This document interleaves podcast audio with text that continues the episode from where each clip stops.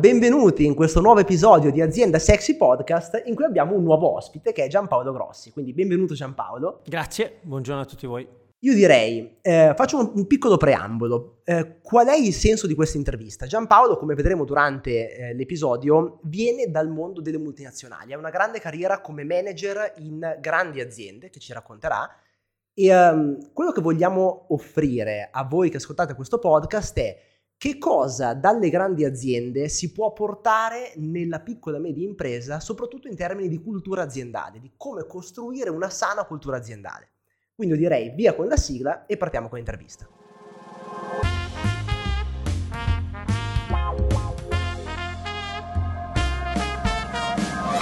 Azienda Sexy Podcast è il primo podcast in italiano che trasmette i principi per rendere la tua azienda più attrattiva, più sexy per renderla accattivante sul mercato e fare in modo che i migliori talenti vogliano venire a lavorare con te. Inoltre, Azienda Sexy Podcast ti aiuta a mantenere i talenti in azienda, ottimizzando il lavoro, rendendolo più organizzato e rendendo le persone più produttive. Io sono Omar Malik, ho 26 anni e gestisco Ciambelli Digitali, un'agenzia di comunicazione che si basa sulla comunicazione esterna e interna delle aziende per renderla più attrattiva dall'esterno e più attrattiva dall'interno. E io sono Giorgio Rigoldi, sono un consulente di OSM, Open Source Management, e aiuto gli imprenditori a espandere le loro aziende migliorando le risorse umane.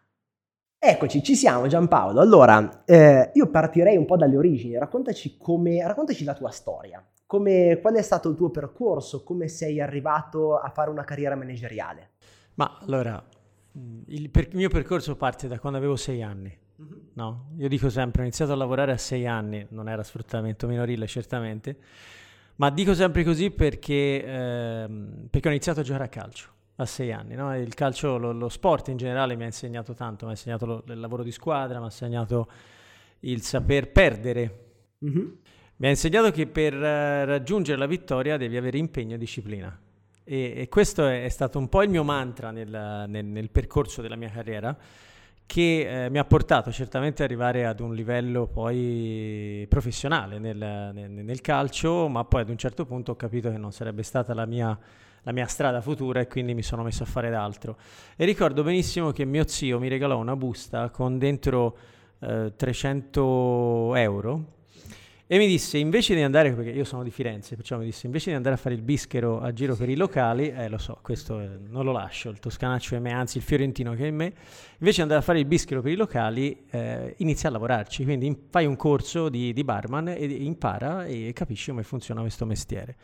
Sono perciò passato da davanti al bancone, sono entrato dentro il bancone e quindi ho iniziato da lì tutto il percorso dal lavoro di barman, da, da cameriere, da, da, manager, da assistant manager, da assistant general manager e quindi ho fatto tutto il percorso fino ad arrivare poi a posizioni eh, molto importanti sul campo internazionale. Eh, dalla, dalla, Toscana sono, sono, fatto il giro insomma un po' tra Firenze, la Versilia, la zona di mare dove ci sono tanti locali. Poi ad un certo punto c'era qualcosa però che mi diceva devi, devi fare qualcosa di nuovo, no? devi trovare qualcosa eh, un nuovo equilibrio in un certo senso, ho preso l'aereo e sono andato a New York.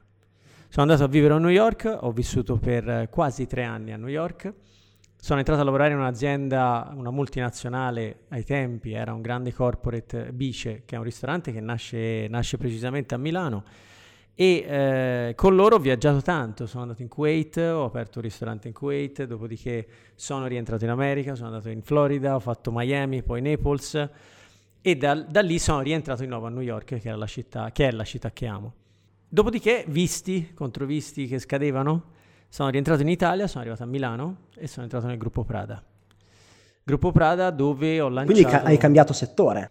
Non precisamente, o meglio, quando mi chiamò il gruppo Prada, infatti eh, dissi, ma eh, cosa c'entro io con tutto ciò, no? Voi fate il mondo luxury, l'abbigliamento invece Prada aveva acquistato nel 2014 la nota pasticceria Marchesi, proprio qua a Milano. Quindi aveva, ha fatto questo, questo, nuovo passaggio nel food and beverage e cercava un, un manager che avesse un, una vena internazionale e che potesse lanciare questo nuovo progetto con il signor Bertelli e la signora Prada.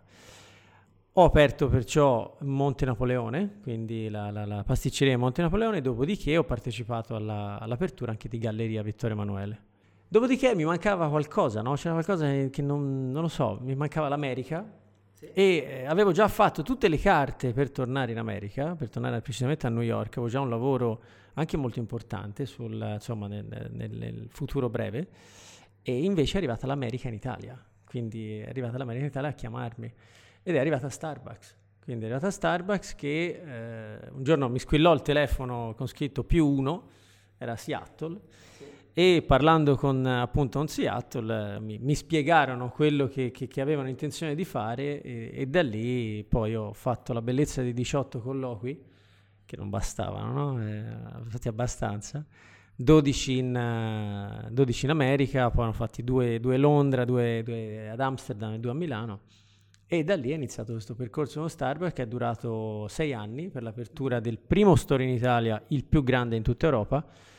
E, e niente. Che è quello in centro a Milano. Che è quello in piazza Cordusio, la Roastery di Milano, che ce ne sono solo sei nel mondo. Quindi abbiamo, abbiamo aperto questa realtà e poi insomma sono stati sei anni particolari, devo dire la verità, perché i primi due fantastici di, di lancio, di apertura, Basti pensare il primo anno, insomma, abbiamo fatto quasi, quasi, quasi 3 milioni di ingressi, perciò insomma, fu veramente un... Nella sola rostery? Sì. Il sindaco di Milano Sala mi ha detto che eh, il primo anno abbiamo fatto più ingressi noi del Duomo di Milano. Fu una cosa pazzesca. Pazzesco. E da lì, eh, insomma, poi è arrivato il Covid, come sappiamo benissimo, quindi c'è stata una gestione un po' diversa da, da, da, da attuare, avendo più di 300 persone da gestire e, e poi si è conclusa nel, nel, proseguo questa storia dopo sei anni, eh, precisamente alla fine di dicembre, ho, per divergenze insomma, ho preso una decisione di, di, di, lasciare l'azienda e ora valutare quello che è il futuro. Nuove opportunità. Yes. Ti chiedo una cosa Giampaolo, ma ehm, tu hai fatto una, una, grande esperienza internazionale. Se tu dovessi dirmi quelle, quelle cose che ti hanno dato in più eh, questo girare tante nazioni, vedere tanti posti, vedere come si fa imprese in tanti posti. Cioè, quello che vorrei capire è, secondo te, quanto è importante eh, vedere queste sfaccettature internazionali delle aziende per poi poter gestire un'impresa nel modo corretto? Allora, ti racconto una cosa molto, molto, molto semplice, sembra banale. Quando lavoravo a New York ehm, e facevo il, uh, l'assistant al general manager, sì per parte della settimana gratuitamente e l'altra parte della settimana lavoravo al bar per pagarmi l'affitto. A fine giornata andavamo sempre con, con, i colleghi, quindi con i camerieri, con gli altri barman, con chi stava in cucina, andavamo sempre ad un bar a bere una birra o quel che, che ognuno voleva. No? La cosa fantastica è che a questo tavolo si sedevano delle persone che avevano provenienze completamente diverse. Quindi c'era il colombiano, c'era il, uh, il polacco, c'era il greco, c'era l'italiano, c'era il boliviano, c'era lo statunitense. Mm-hmm. Ma la cosa incredibile è che queste persone, nonostante avessero poi anche tutti un inglese, diciamo, non voglio chiamarlo maccheronico, però un inglese sicuramente con, con uno slang diverso, no? Sì, perché ognuno, ognuno aveva imparato a sua maniera. La cosa bella è che queste persone avevano un intento comune, che era quello di cambiare la propria vita, cioè di migliorare la propria vita. Perché eravamo lì tutti per queste ragioni qua. Tutti vivevamo un po' arrangiati, chi viveva in appartamenti piccoli, chi viveva in appartamenti con altre persone, chi viveva con sconosciuti, per esempio. E, la bellezza era questa, cioè sedersi a quel tavolo la sera e essere tutti fieri di aver fatto un lavoro dignitoso, aver portato a casa due soldini e eh, aver imparato qualcosa di nuovo e conosciuto persone diverse. Ecco, quello che secondo me è fondamentale quando tu inizi a girare tante aziende o comunque inizi a girare il mondo è proprio riuscire a uh, nutrirsi di tutto questo, perché ti apre la mente, ti apre la mente, ti apre l'orizzonte, ti apre la, la, la capacità di relazionarsi con gli altri, ti apre quella, mm, diciamo, quella, quel, quel blocco che spesso abbiamo quando continuiamo a rimanere nel nostro, nella nostra zona di comfort. Certo. E quindi riusciamo a trovare eh, sfaccettature e colori diversi che ci aiutano nel percorso a eh, vedere possibilità diverse nella vita. Questa è la bellezza di riuscire ad avere un'internalizzazione del tuo percorso professionale. Poi è chiaro che se entri all'interno di aziende internazionali questo ti aiuta a vedere tante sfaccettature diverse perché pensa, la, la mia ultima azienda chiaramente è in 89 di paesi diversi, perciò è chiaro che con loro io ho viaggiato il primo anno di, di, di lavoro dentro, dentro l'azienda, io credo di aver preso 49 voli diversi in un anno e ho girato mezzo mondo e quindi questo è affascinante, però lo crei, no? ci arrivi nel tempo, ci arrivi perché? Perché quando eh, Bice mi chiamò e mi disse guarda in questo momento non riusciamo a riportarti in America perché i visti purtroppo stiamo cambiando entità legale, perciò abbiamo la difficoltà di farti il visto di lavoro, ma avremmo bisogno di una persona come te che va in Kuwait a aprire un ristorante, io mi ricordo riattaccai il telefono, guardai mio padre e dissi allora cosa ti hanno offerto? Mi eh, hanno offerto il Kuwait. No, no, ascolta, allora, l'America va bene, il Kuwait no. no lui, lui, mi disse subito di no, ma io gli risposi che avevo già accettato. Senza sapere niente, senza sapere nulla, senza sapere neanche, neanche lo stipendio, non me l'avevo chiesto nemmeno quello. Ma era il fattore di voler dimostrare a te stesso, ma prevalentemente, le, le tue capacità di buttarti in qualcosa di nuovo. Poi è chiaro che dopo nove mesi in Kuwait non ce la facevo più, perché è una vita completamente lontana dalla nostra, eh, un caldo pazzesco. Eh, Ma intanto l'hai vissuta. Però l'ho vissuta e oggi, oggi ti dico che è stata un'esperienza meravigliosa, che mi ha insegnato tantissimo, che mi ha insegnato a conoscere il mondo arabo in una maniera diversa, fra l'altro il mondo kuwaitiano, che è ancora più, più strong di tante altre realtà, non è Dubai, certo. è tutta un'altra roba. E questo ti insegna a approcciare a colori, a situazioni, a sfumature diverse della vita, che poi sono le altre persone. Certo. Questa è la chiave. Fantastico. E, e qui eh, mi aggancio invece al, al, tema principale di questa intervista, che è il discorso cultura aziendale, che immagino sia ancora più importante nel momento in cui devi mettere d'accordo persone che hanno una provenienza culturale che è completamente diversa, quindi vanno unite sotto eh, una, una, cultura che riesca a riunirle. Mm. Eh, tu hai detto, hai, io credo che tu abbia gestito non so quante centinaia e centinaia di persone nell'arco della tua carriera fino ad oggi. Eh, come si fa all'interno di un'azienda che deve mettere d'accordo tutta questa gente a creare come posso dire, un tessuto culturale che le tenga unite a prescindere dal fatto che sono lì a lavorare e a prendersi lo stipendio.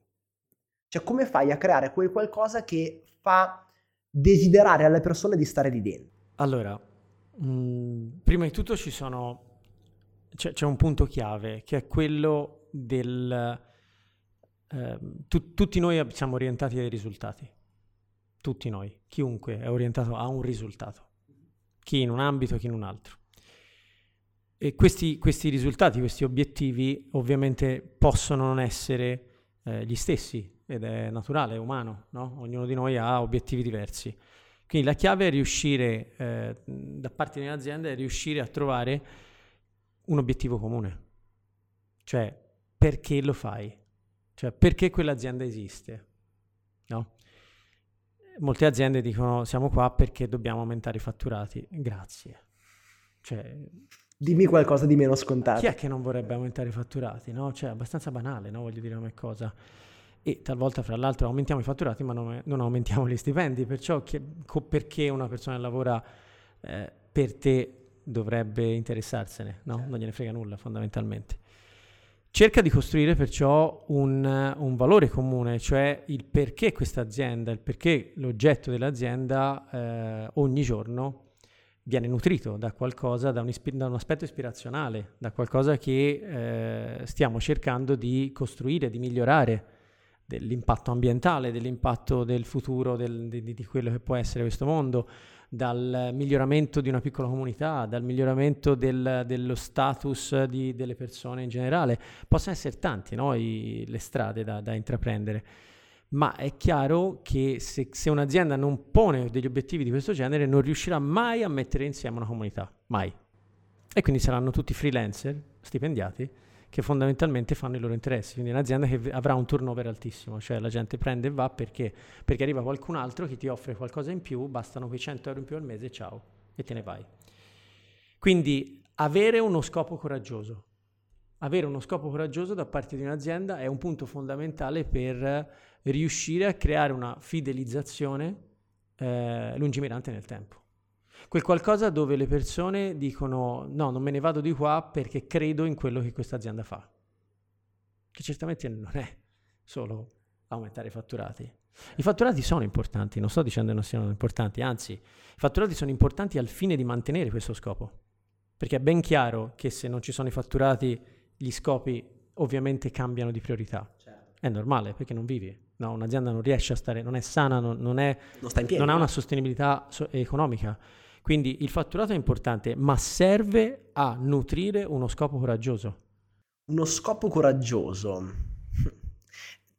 Dacci una definizione di coraggioso. Cioè, che, eh, cerchiamo di concretizzarlo per chi ci ascolta, che sono eh, tendenzialmente imprenditori che hanno la, la piccola impresa la, con 10-20 persone che stanno cercando di, uh, di spingerle di arrivare a uno step successivo. Questi sono i nostri ascoltatori, no? imprenditori che si stanno mettendo in forte discussione e dicono cavolo, qui vogliamo fare qualcosa di più. Mm. E credo che questa idea dello scopo coraggioso sia eh, interessantissima per loro. Cioè come, come fa una persona, un imprenditore, un manager a trovare il suo scopo coraggioso? e a condividerlo con un gruppo di persone che magari sono già lì, non l'hanno mai avuto insieme. Cioè, che cosa succede quando tu prendi e condividi questo scopo coraggioso con le persone?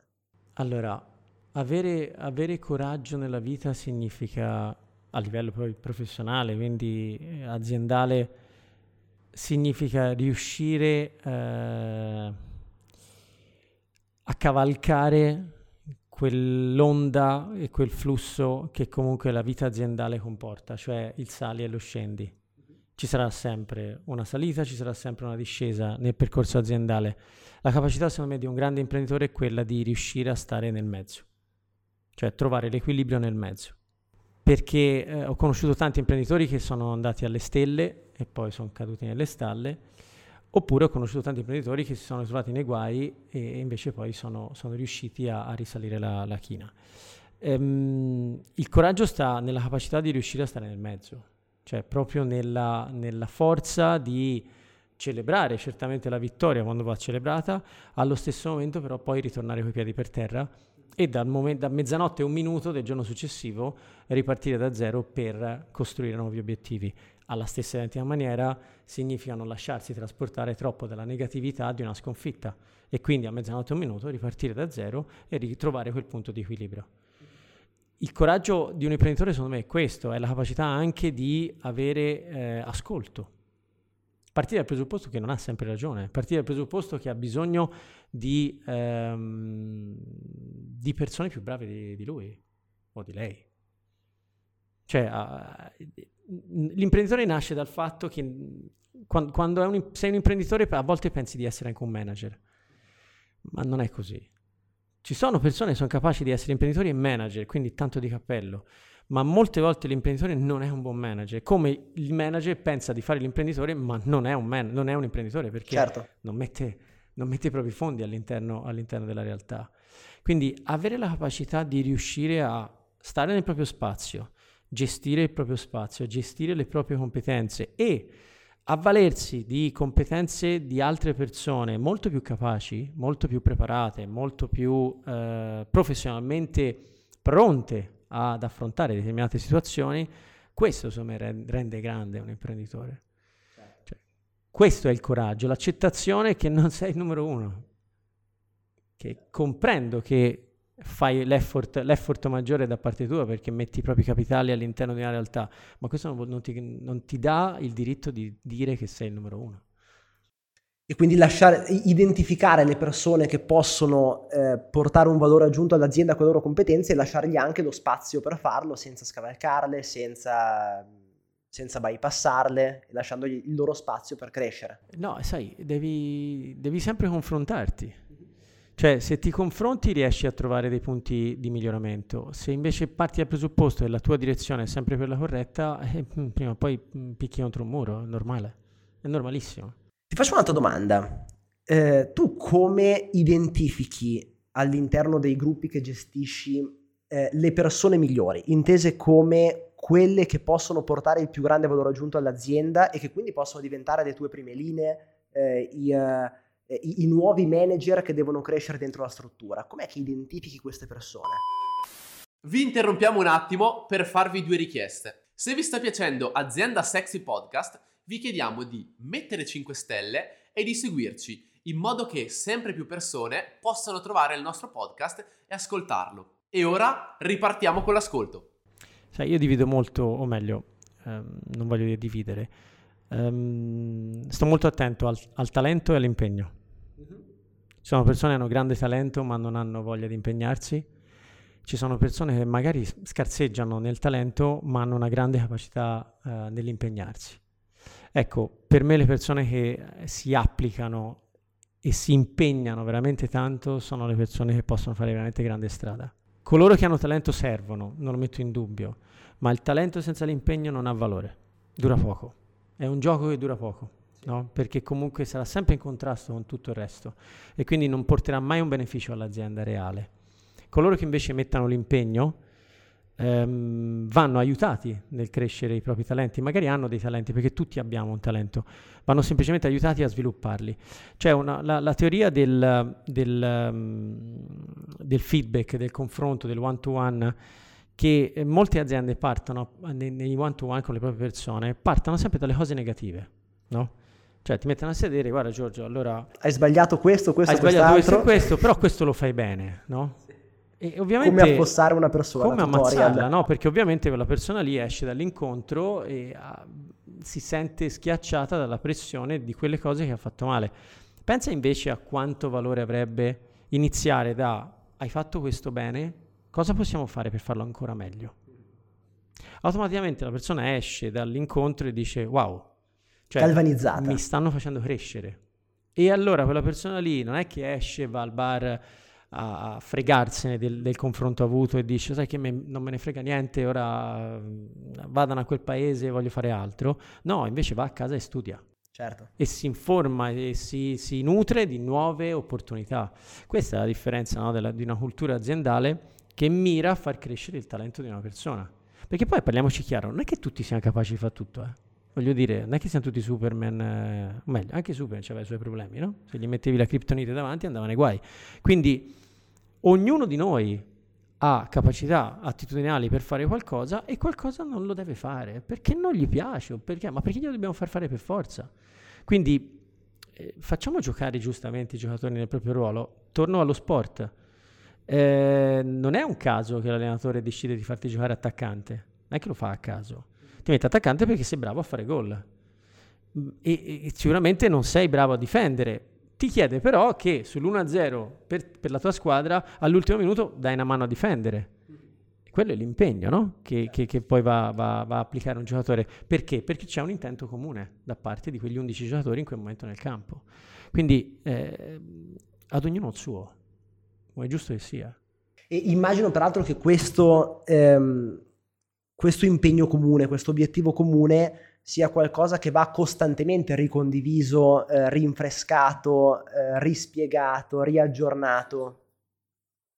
Tu come, eh, come, manager, quanto tempo passi in questi one-to-one di cui, par- di cui parlavamo prima con le tue persone?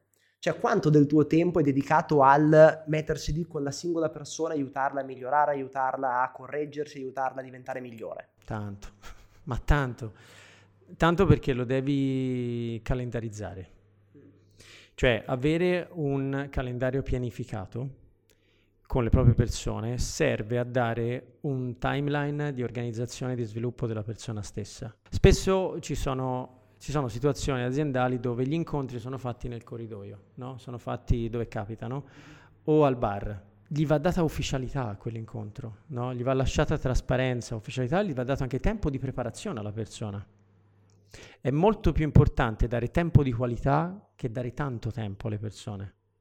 Non è detto che un incontro debba durare 10 ore, 5 ore di incontro a una persona. Non serve a nulla. Perché quando dai un'ora ben eh, in cui sei lì, strutturata, bravo, in cui sei lì, in cui siamo io e te, in cui ci diamo del, del, del tempo preciso, che dalle alle siamo insieme, tu arriverai all'incontro con me già preparato per parlarmi di qualcosa di valore e avrai delle priorità. E per prima cosa mi dirai la cosa più importante. Se invece ti do tanti incontri sporadici, non avranno mai valore perché chiaramente saranno un pur parler che volerà via, non, non servirà mai a nulla, non ci sarà mai una concretezza reale di fatti, no? Quindi avere un calendario strutturato significa anche dare all'altra persona le giuste e corrette attenzioni. Poi certamente ci possono essere delle emergenze, ci mancherebbe, Chiaro.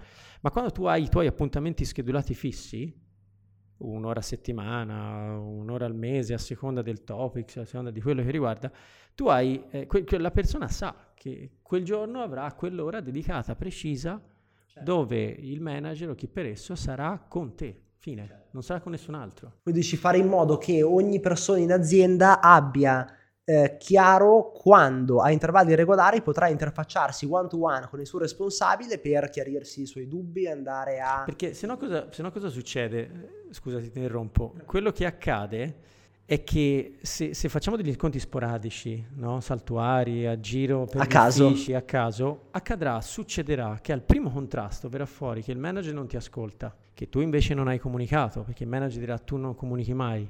Dall'altra parte sarà no, veramente sei tu che non ascolti, che è la stessa identica cosa che facciamo nelle relazioni. Uguale. Non cambia molto Verissimo. quello che facciamo nelle relazioni, cioè sei tu che non ascolti, no, sei tu che non me l'hai detto, no, sei tu quando parli non, non mi guardi e te ne vai, no, sei tu che quando mi ascolti hai sempre il cellulare in mano, No, sei tu che non ci sei mai. sei tu che non ci sei mai, è la stessa identica cosa, non cambia nulla. Finché, finché uno dei due non si prende la responsabilità vera Di della mettersi cosa... a sedere basta. e dire, ascolta, molla sto telefono, guardami un attimo, no? Stacca, sta- chiudi sta televisione, chiudi, eh, parliamo e te. Poi il contesto è un altro fattore molto importante di eh, una teoria di feedback, perché per esempio ci sono persone che magari vivono l'ufficio, o meglio, vivono l'incontro in ufficio con ansia. Io sono cresciuto nei campi da calcio, se tu mi portassi all'interno di un campo a calcio per darmi un feedback, io quella cosa lì me la ricorderò per tutta la vita. Perché? Perché mi stai portando in un ambiente a me Nel tuo contesto, un ambiente amichevole. sereno, bravo. Perciò la bravura di un manager è anche questo, riuscire a comprendere a contestualizzare la situazione, perché non tutti poi sono capaci di dirti la verità quando hai un confronto importante o c'è, c'è qualcosa che non va. Eh, sai che quella persona gli piace andare a correre, eh, vai in un parco a fare quell'incontro. Non è che c'è bisogno di prendere la macchina, è pieno di parchi in città. Certo. Eh, ci sono, una volta ho parlato con delle persone, c'erano un'azienda sul mare, non hanno mai fatto un incontro sulla spiaggia. Cioè, c'è il mare davanti, ma vai a parlare sul mare, no? Cioè, trovi il modo. Cambi il contesto, automaticamente le persone si sentono a loro, a loro agio e poi scoprirai tante altre cose magari in comune con quella persona e questo migliorerà sicuramente il rapporto. Invece di stare sempre rinchiuso all'interno del- dell'ufficio del mega direttore, un po' fantoziano, no? Credo sia anche un, modo semplicemente per rompere uno schema, no? Sia sempre lì, questa volta faccia- andiamo fuori da questo contesto e quindi si sblocca un modo di ragionare che è diverso. Assolutamente sì. Bisogna saper ascoltare, saper ascoltare, saper capire, saper chiedere e... eh, Per sapere ascoltare ci vuole pazienza, per avere pazienza serve tempo. La pazienza chiede tempo. E, E come fa un manager a liberarsi il tempo che serve per fare tutto questo? il tempo c'è sempre. Il tempo c'è sempre. Io non credo a quelle persone a cui i manager dicono ah no, io sono super busy, non riesco a fare nulla. Quelli che dicono non riesco a fare nulla, secondo me sono mm, male organizzati. Sono persone che non riescono a organizzarsi o che quantomeno vogliono far vedere di essere, di essere occupati, ma non lo sono realmente. Perché, perché hanno, hanno paura di affrontare determinate situazioni. Io la vedo così. Quindi dici si, si rifugiano nel fare cose che Certo. sanno che gli escono bene, che sono la loro zona di comfort, Piuttosto che altro. fino a che quelle occupano così tanto tempo che non, hanno- che non riescono a dedicare il tempo alle cose più importanti, magari meno urgenti. Il tempo c'è sempre, basta semplicemente organizzarsi. Mm, si trova sempre, basta volerlo. Si trova, lo trovi. A volte bastano 5 minuti, non c'è bisogno di ore e ore dedicate per qualcosa. Basta Tempo di 5 qualità. minuti. Tempo di qualità, bravissimo. Tempo di qualità. Che può essere appunto 10 minuti, un'ora, può essere quello che può essere, ma è diverso, no? Ti faccio un esempio. Allora, quando vivevo in America, i, le, i prime volte dentro gli uffici, eh, tu saluti un americano, sembra una barzelletta, no? C'è un americano, un inglese e un italiano, stessa situazione lavorativa, professionale e sociale. Tu incontri un, un americano, hey, how are you? E ti risponde, hey, how are you? No? Io all'inizio traducevo, dicevo, ciao, come stai? Ciao, come stai? Boh, Cioè, non mi rispondono mai. No? Manca un pezzo, c'è un ritardo di comunicazione. Cioè, ti incrociavi, hey, how are you, hey, how are you, e finiva lì. Se ti rispondono, I'm great, I'm fantastic, I'm amazing, cioè questi sempre felici, Mhm. non gli gira mai le scatole, no? Io infatti non capivo, dicevo, ma gli girerà le scatole a questi, vabbè. Incontri un inglese, hey, how are you, lui ti risponde al massimo, I'm fine, thanks. Non ti dicono due parole di più. Composto. Oh, mamma mia, non riesci a tirargli fuori una parola. Incontri l'italiano, stessa situazione sociale, economica, lavorativa. Oh, ciao, come va? Ah, lascia stare, è Esatto. un disastro, no? È un Incasinato. disastro, un casino, non ce la faccio più al lavoro, a casa, perché noi culturalmente siamo fatti così. Allora, questa cosa mi ha fa- sempre fatto ragionare tantissimo, perché ovviamente vedi culture completamente diverse. Italianamente parlando, mi sono sempre chiesto se, impa- se imparassimo ad usare le parole eh, nella giusta e corretta posizione, quanto cambierebbe il significato finale, cioè il messaggio finale, ovvero io ti incontro, ti incontro in ufficio, ehi ciao Giorgio, come stai? Bene. Tu mi come stai? bene e io ti rispondo bene. Conversazione over, no? Conversazione finita. Ti ho realmente chiesto, cioè mi sono realmente interessato al fattore se stai bene? Sì, forse no, chi lo sa, no? Perché comunque ciao, come stai? Lo si dice un po' a tutti. Pensa se invece le stesse identiche parole le usassi in una maniera diversa e venissi da te la mattina e dici ciao Giorgio, stai bene? Ti ho fatto, il concetto è similare, la- cioè la domanda è similare, ma il valore della domanda è completamente diverso. Perché tu automaticamente inizieresti a guardarti, inizi a dire "Eh, sì Giampaolo, sto, sto bene, no? Già ti lascio un punto interrogativo nella faccia che viene Sì. fuori subito, perché ti dici, cavolo, che ho fatto stamane, no? Che cosa ho addosso? Che, eh, cavolo, mi sono vestito male, c'ho qualcosa, oddio, forse non mi sono fatto la barba, forse non mi sono sistemato i capelli, non lo so, ma ti poni la domanda, no? E automaticamente dopo vieni da me e fai, ma perché me l'hai chiesto? E io ti posso dire, guarda, te l'ho chiesto perché ultimamente ti vedo diverso, ultimamente ti vedo più stanco, ultimamente ti vedo, non lo so, qualsiasi cosa. L'outcome, l'outcome che, che- che ottiene Giorgio è quello di dire Giampaolo si preoccupa veramente di me, cioè vuol dire che in, in questi ultimi giorni mi ha osservato, che è stato attento a me. Allora sì che mi sto chiedendo come sta Giorgio. Eppure ho cambiato semplicemente una parola. Sì, che, che peraltro secondo me, eh, oltre che... perché sicuramente è interessante questo... eh, le- le- usare le parole diverse può avere un effetto molto diverso, ha. anche se io credo che eh, sia più un discorso di vero interesse. Secondo me anche usando le stesse parole, eh, identiche, come stai o come stai, ma si sente se c'è un interesse vero oppure se è una domanda così di rito. Certo. E, eh, che, che poi è la cosa più difficile in realtà, perché fare la domanda di rito, cioè cambiare le parole è la cosa più facile che si possa fare. Sviluppare un vero interesse verso le persone, meno, bisogna lavorarci. Se non si è abituati ad averlo, bisogna mettersi lì e Però lavorarci sai, a duro. sai, delle volte abbiamo interesse per delle persone a cui teniamo veramente o che ci piacciono di più. Talvolta, parlo nell'ambi- nell'ambiente lavorativo, abbiamo delle persone che non ce ne frega nulla, perché non ci piacciono tanto, no? E eh, il buon manager analizza la situazione in maniera oggettiva e non soggettivamente. Perché se, se vado a vedere tutto ciò che è soggettivo, il manager, giustamente tutti noi siamo esseri umani e siamo influenzati da determinati aspetti, da background diversi, da preferenze, da, da- da tutto, da- tutto quello che ci può essere di diverso e chiaramente ci piace una cosa, non ce ne piace un'altra, no?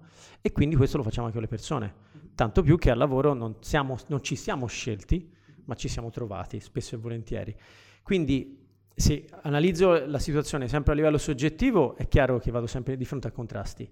Se invece imparo ad analizzare la situazione in maniera oggettiva, cioè analizzo l'oggettività della situazione, della persona, di quello che è accaduto, ascoltando le varie, le- le varie campane e comprendendone tutti i, i- i relativi accadimenti che possono essere successi nel- in precedenza, questo mi aiuta a analizzare meglio la situazione e automaticamente mi aiuta anche ad essere molto più, seppur distaccato, ma comunque vicino a quella persona. Seppur distaccato sentimentalmente, ma riesco ad essere vicino a quella persona, cioè il come stai riesco a trasmetterlo e dire mi preoccupo di te, perché comunque il mio interesse è che all'interno di questo ambito professionale ci sia una situazione serena. Poi è lavoro, certamente, è ben distinto da quello che è la famiglia, perché ovviamente ci sono dei sentimenti diversi, però il buon manager fa questo. eh, non puoi certamente portare i sentimenti anche dentro l'ufficio perché non sarà mai la stessa cosa. È una cosa diversa. Eh certo. Poi c'è un altro tipo umano, di sentimento. È normale. Ci sono altri tipi di sentimenti, di obiettivi, di, di, di, di strade da percorrere, è normalissimo. Senti, ti faccio un'ultima domanda Giampaolo. Eh, se dovessi dare un consiglio a un imprenditore con una piccola media impresa che vuole, che vuole fare un po' un salto quantico a livello di cultura dentro l'azienda, di creare un, una, creare un ambiente più sereno in azienda, riuscire a creare un gruppo più coeso, eh, qual è il primo consiglio che gli daresti? Dalla tua esperienza in grandi aziende come manager, avendo gestito centinaia di persone. Ci sono tante tecniche, tanti, tanti metodi per riuscire ad annusare, e uso questa parola, no? un po' sensoriale, eh, annusare l'ambiente intorno a te. Spesso siamo, siamo, convinti che le situazioni siano in un modo, poi scopriamo, alziamo il cappello e scopriamo che sono total, totalmente diverse. La black box, che è un metodo abbastanza semplice, permette a tutte le persone all'interno dell'ambiente di lavoro di inserire delle, de, de, dei bigliettini anonimi all'interno di una scatola. Scatola, vaso, chiamala come vuoi, ognuno ci può fare come gli pare. All'interno si chiede settimanalmente, non annualmente, non sono le salve annuali, eh, sono sì. feedback settimanali dove eh, l'imprenditore, il manager o chiunque esso sia in charge riesce settimanalmente a raccogliere dei feedback. Feedback onesti, sinceri, leali. Certamente ci deve essere una, una premessa di accordo tra le persone, di dire ho intenzione, voglio aiutare, voglio migliorare la situazione, aiutatemi, datemi dei feedback onesti, capisco che magari delle volte non è facile farli faccia a faccia, però eh, vi do la possibilità e la serenità di lasciare dei messaggi anche anonimi e io sono eh, più che aperto a raccogliere questi feedback per migliorare la situazione all'interno del nostro, del nostro ambiente. Questo dà dei grandissimi risultati, ma soprattutto li dà perché come ho detto lo fai settimanalmente, non annualmente. Tante aziende fanno eh, survey annuali. Le survey annuali non servono minimamente a nulla. Sono una spesa enorme buttata completamente nel gabinetto. Perché chi, chi, chi, chi fa una survey annuale la fa un mese prima che escano i risultati. E ovviamente tutti gli esseri umani sono incentrati su quello che è accaduto nel breve periodo antecedente alla, alla, alla survey. Quindi se quel mese le cose sono andate male, diranno che è tutto uno schifo. Se invece sono andate benissimo, diranno che tutto è meraviglioso. Ma 11 mesi fa non era così. Quindi non servono a nulla. magari neanche due mesi fa. Ma neanche due mesi fa. Pensa agli ultimi tre anni come sono cambiate le, le, le aziende, no? Quindi a quanti stravolgimenti le aziende hanno dovuto vivere Perciò eh, dico, settimanalmente hai un, un metro, eh, è un termometro, perdonami, che ti aiuta a avere dei feedback costanti e, e continui. Questo ti permette di crescere. Dopodiché cre- costruisci delle action plan assieme alle persone, non lo fai da solo, perché, ripeto, non hai la, la bacchetta magica che riesci a trovare la, la, la situazione più, più idonea da, da, da, da risolvere, ma coinvolgi le persone stesse a portare delle modifiche. E queste modifiche le fai fare proprio alle persone stesse. Ecco che le rendi partecipi di un progetto, le rendi partecipi di un gruppo, le rendi importanti, le fai sentire importanti e di conseguenza il livello di engagement della, uh, della, della situazione professionale in cui ti trovi automaticamente aumenterà. E questo automaticamente porterà fiducia, porterà eh, consapevolezza che si traduce in revenue perché si traduce in revenue, non, non ci vuole molto. Esatto. Cioè è abbastanza facile da comprendere. Invece, sempre orientati sul fatturato, proprio come abbiamo iniziato questo podcast, eh, non è quella la strada perché... Eh... Ci si focalizza sulla cosa sbagliata. Bravo. Fantastico. Quindi io direi, noi uh, concludiamo sempre questi episodi lasciando un compito ai nostri ascoltatori. Mm. Io credo che questo della black box potrebbe essere un compito interessante. Black box è fantastico. Molto pratica, quindi create una scatola, può anche non essere nera, con una fessura. No, sopra. bravo, magari nera no, perché nera, nera magari... Mette sì, un po' paura. Il nome black box è proprio perché ricorda eh, un po' la black box degli aerei, no? sì. che lascia un po' quei segreti, in un certo senso è chiamata così. Mm, black magari è brutta, c'è chi sceglie un colore più allegro. Fatela rosa. Fatela rosa, sì. fatela gialla, fatela verde, fatela come vi pare, però può essere di cartone, può essere di vetro, può essere un vaso, può essere quello che vuoi, però un qualcosa dove tutti si sentono sereni per utilizzare questo metodo. Nel lasciare un feedback, ovviamente anticipando che questo serve, che io credo che il vero valore di questo sia che le persone vedano che tu manager, tu imprenditore, ti stai mettendo, cioè stai facendo tu un passo verso di loro, cioè dici fatemi capire che cosa io devo migliorare. Proprio perché eh, gli imprenditori lo fanno questo, ma lo fanno magari nella maniera sbagliata. Perché eh, se io vado dentro una sala e convoco tutti, dico ditemi tutto quello che non va, non ti dicono tutto, certo. non te lo diranno perché c'è chi ha il coraggio di dirtelo, ma chi non, non ce l'ha, non ce l'ha. E quindi non ti dirà mai nulla. E poi cosa succederà di nuovo? Eh, ma io te l'ho data la possibilità di parlare. Eh no, sei tu che ci hai messo in difficoltà davanti a tutti. Torniamo si lì. ritorna al solito discorso. Invece in questa maniera poi piano piano eh, nascerà una cultura della fiducia e sulla cultura della fiducia costruisci tantissimo, è un tappeto verde su cui puoi andare a costruire veramente tanto. Oh, grazie mille Giampaolo. Dove ti possono seguire tutti i nostri ascoltatori che guarderanno questo podcast? Bah, io lavoro tanto su LinkedIn adesso, perciò lì mi trovano in tanti, dai. Quindi, beh, poi metteremo anche il link nelle note dell'episodio. E, uh, io ti ringrazio molto per, per questa intervista, è un contributo fantastico e uh, ci vediamo presto. A presto, grazie. Grazie per aver ascoltato questo episodio di Azienda Sexy Podcast.